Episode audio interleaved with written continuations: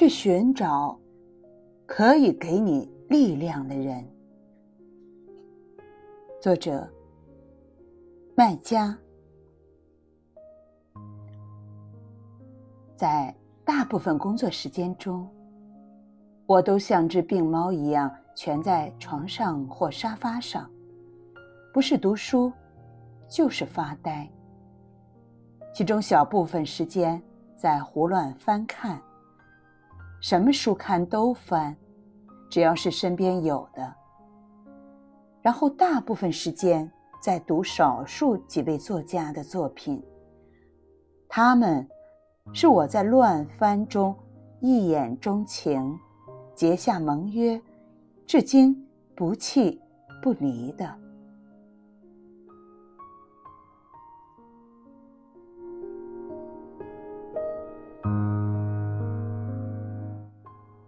有一段时间，我的时间都消耗在拜读浩繁的经典名著上，就像一个胸怀天下的武林新手，浪迹天涯，为的是结识各路英雄好汉，想着还有那么多山头没拜过，我不敢轻易出手。不用说。我是胆小的。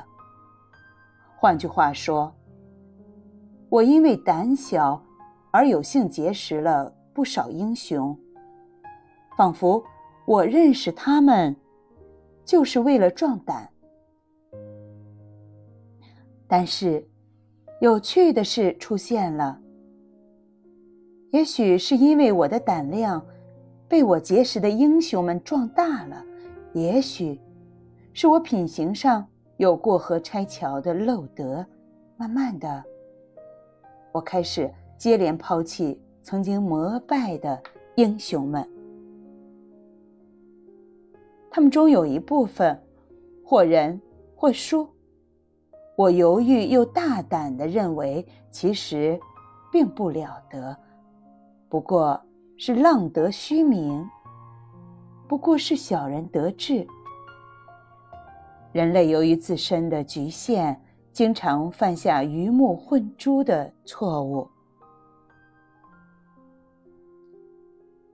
还有一部分，我一方面相信他们是了不起的，他们写出了他们的伟大；另一方面，我总觉得他们跟我无关，与我形同陌路，温暖不了我。无法让我燃烧起来。与此同时，还有一些作家，他们的作品如同貌美楚楚的女子一样，吸引着我，诱惑着我，让我神魂颠倒，念念不忘。我就这样并不费力的记牢了他们笔下的人物故事。句式、语录，包括他们本人的生平、长相、趣闻等等。我对他们的兴趣和敏感，正如对兄弟一般，对亲人一样，道法自然，无需苛求。文学固然有神秘的一面。但浩繁的经典名著，并不像太阳那样可以照耀每一个写作者。当我这样想时，我不再被那么多的经典名著困扰，不再到处拜山头。我告诉自己：停留在你的亲人身边吧，反复聆听他们的话。就会听到吉祥而美妙的天籁之音。正如你总有亲人，任何作家都有自己的亲人。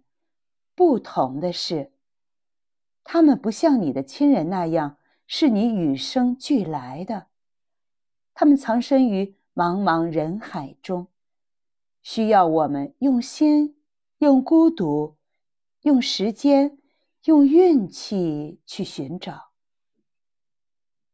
运气。属于灵敏和执着的人，文学其实就是一份最需要灵敏和执着的事业。本文选自浙江文艺出版社《接待奈保尔的两天》一书。you